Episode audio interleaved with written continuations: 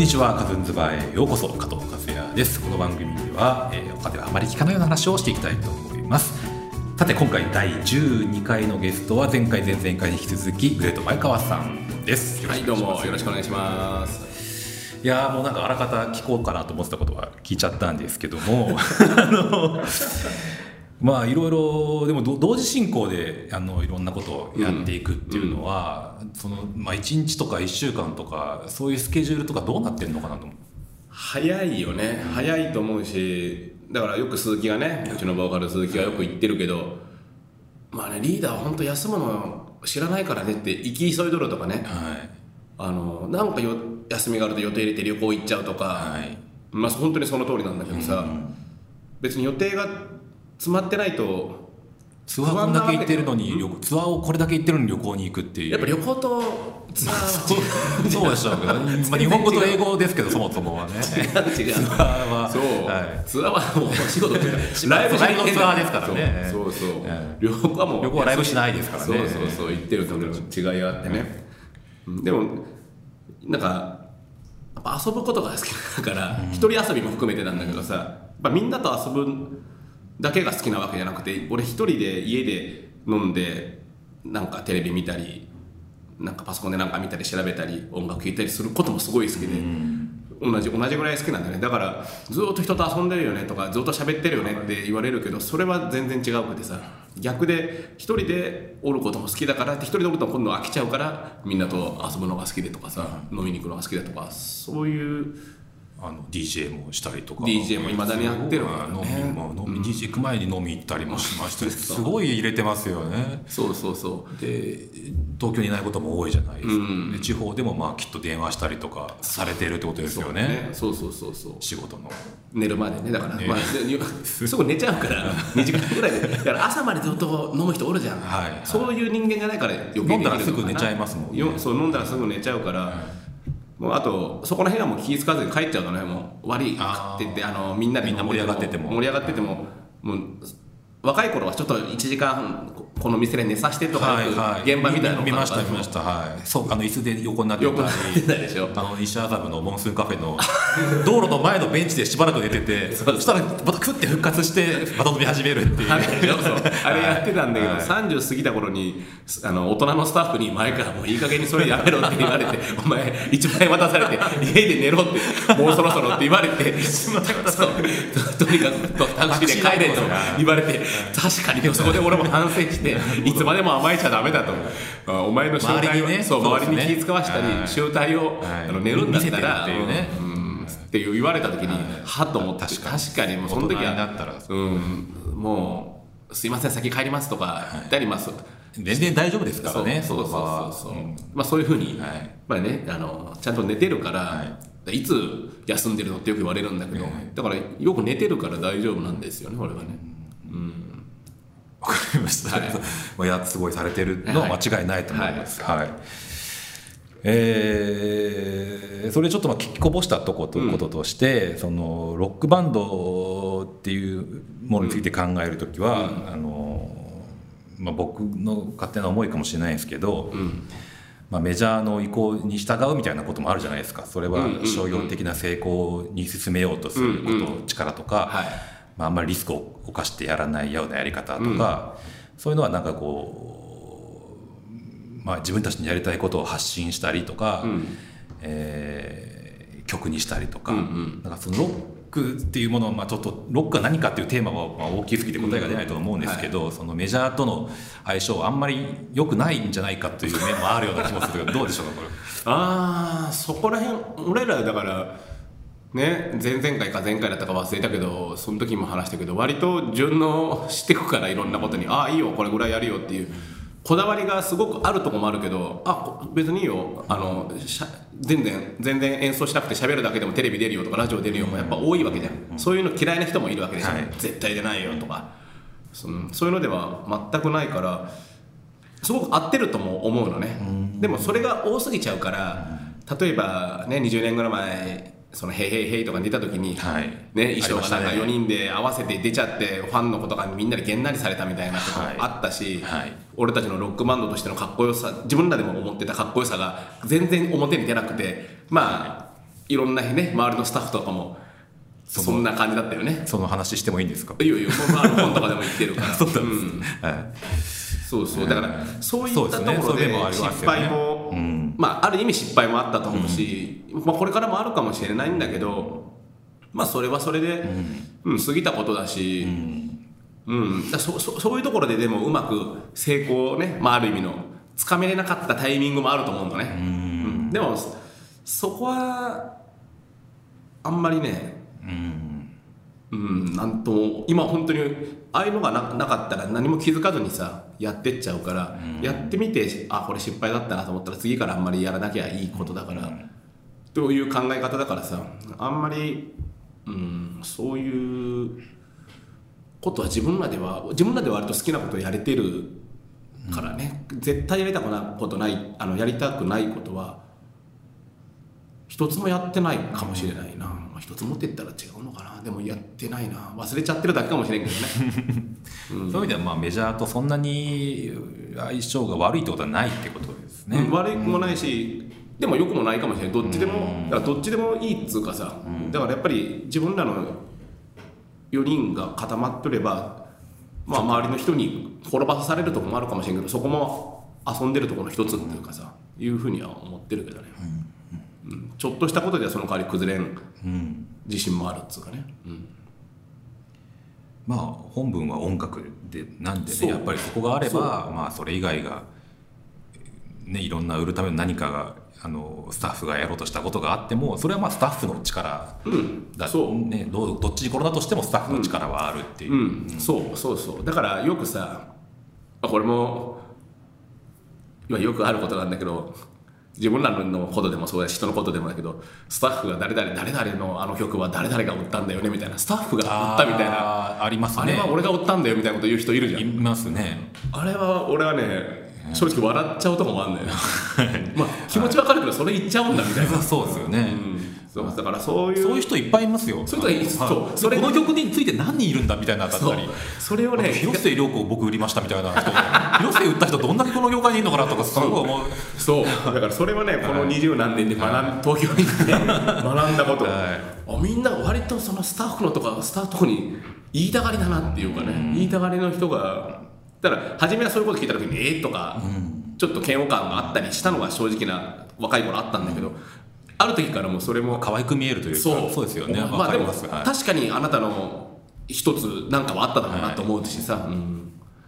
だからそういうのは、うん、まあでもそこを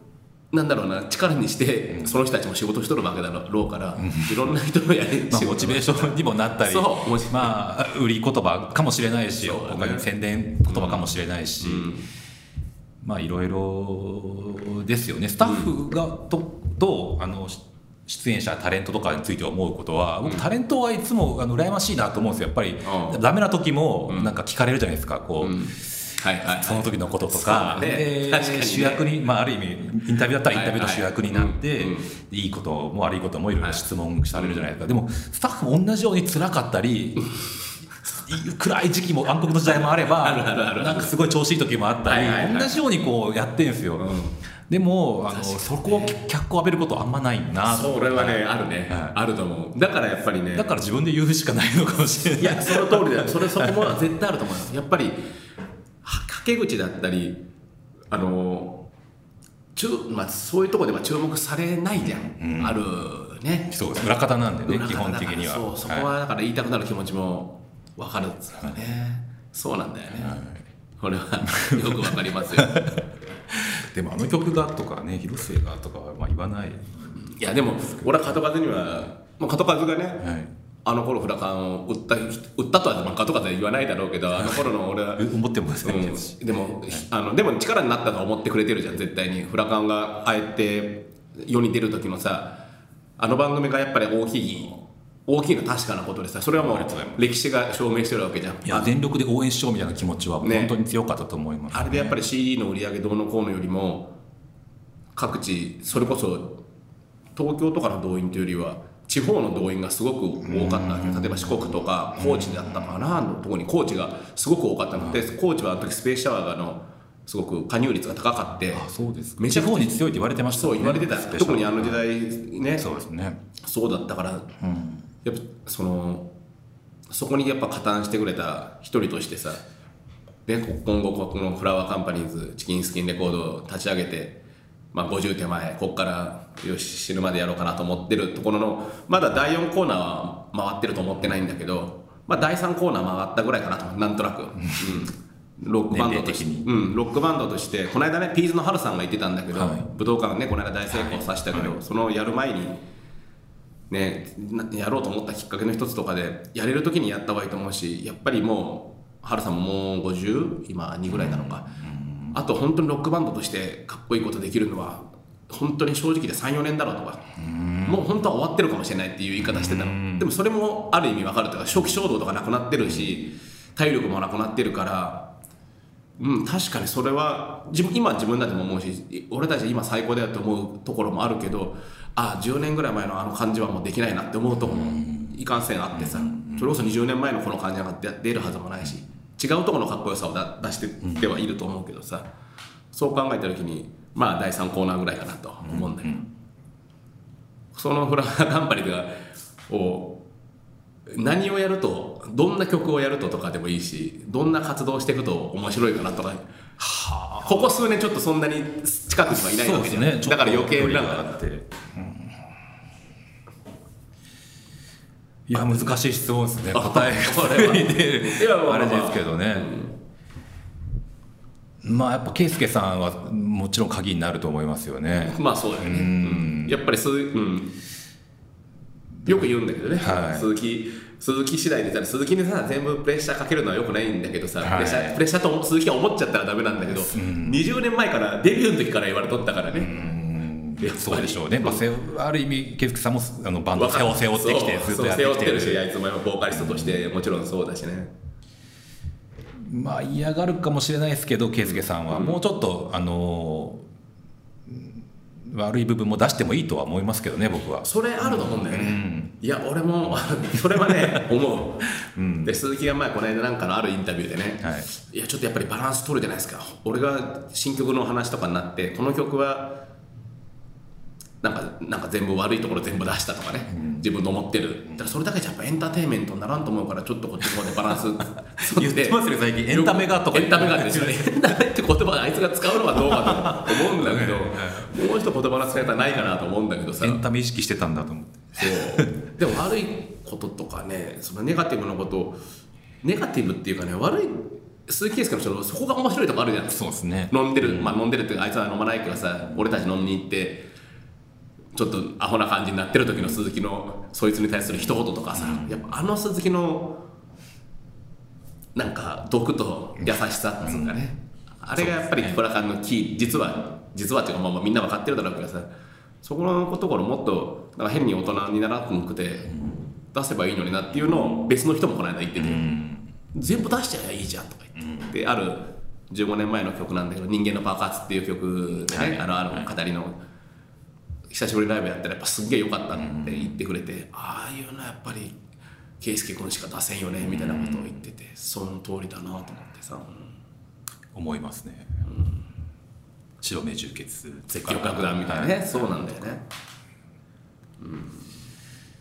今度鈴木呼んでみてよ。そうですね。あのぜひお願いしたいですね。機会あのそう思ってます。で どうなるかなとは思うんですけどね、あえて一人ずつ呼びたいなとは思うんですねねこの番組では。そうだね。はい。あとはなんですかね、まあ音楽以外でもう、うん、そろそろ俺にオーバーオールやめた方がいいとかさいろんなことがあるじゃん。そうですね、あれについて僕一回も話したことないと思いますオーバーオールについて別にどう今まで。いいとも悪いともない。はい。なまあトレードマークとしてはでもいいと思うんですけどね。だからいつまでやるのっていうところの話だな、うん。そもそもなんでやってるのかも知らないですし。そうだよな、はい。うん、そうだでもね可愛い可愛くするのはもういいんじゃないかなと思うんです。可愛くするのは可愛く見えるのはあるかもしれない。でもお俺のオーバーオールは別に可愛く見えてないからな。そこら辺もまたかっこよくももちろん見えてないじゃんただ裸にオールかでかっこいいやつがいるかっていう話になった時にこの間あるライブではい。俺の衣装をあの上野浩二がね、はい。上野君が裸のオーバー着たわけよちょっと面白いかなと思ったら、ただみんな出演者とか俺も見てお浩二がやっぱかっこいいな意外にってなって。ああいうスタイルの背の高いやつが着るとねかっこよくてなるんでしょうちゃんとそれってあるんだなと思ってね人の人のキャラクターと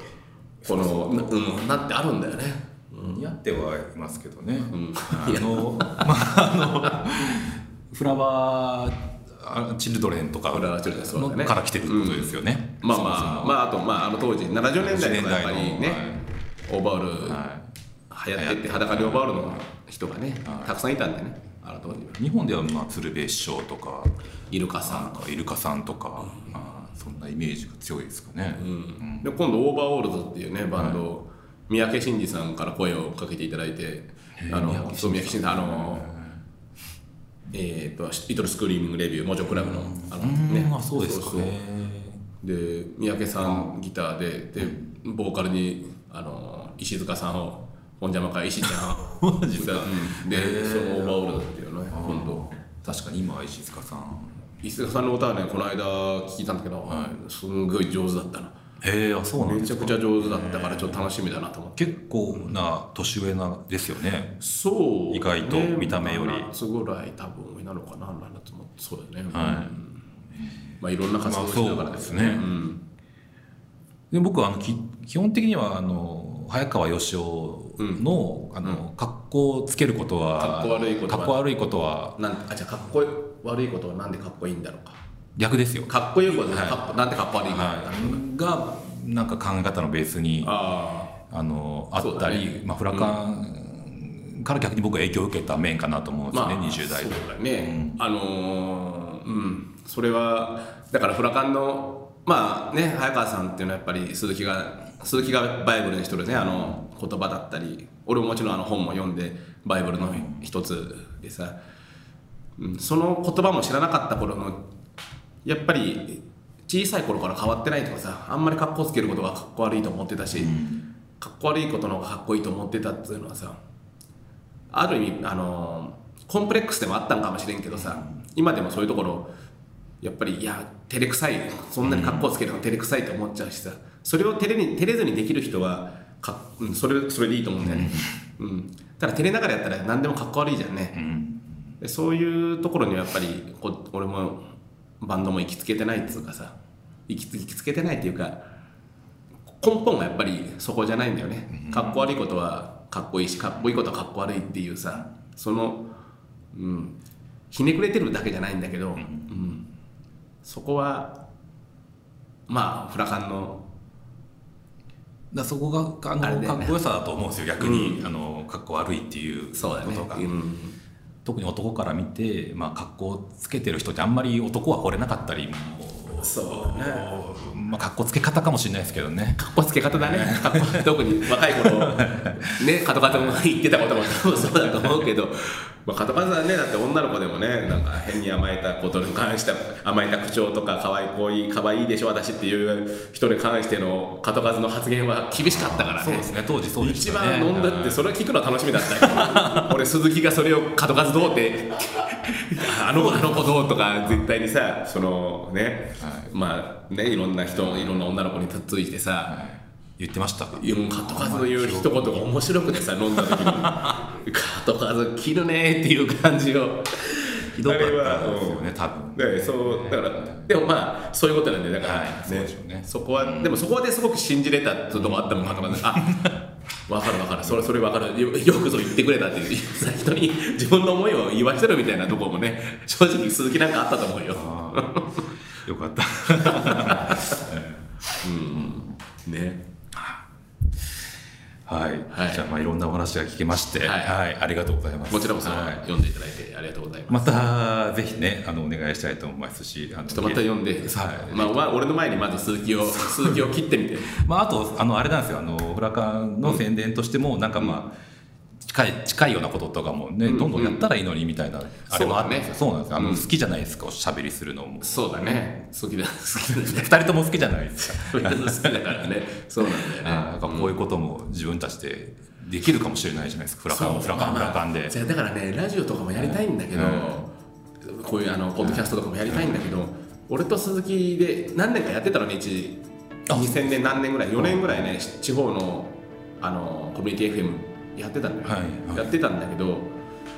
MC がちょっと面白くなくなるんだよやっぱライブの MC でそこで初めて話すことが多いから、はいはいはい、2回目だとねちょっとつまんなくありますよね。だからどうしてもね新鮮さがなくな鈴木と一緒にやるって言ったらもったいないっていうかそそんなもったいないっていうかやっぱライブに取っときたいですね。そうライブを一番面白くしたいそう一番面白い言葉普段言わないもんメンバーに。ライブの MC で 言うライブの MC に取っとく。みんなそうしてる最近。それぐらいやっぱライブが一番うんだから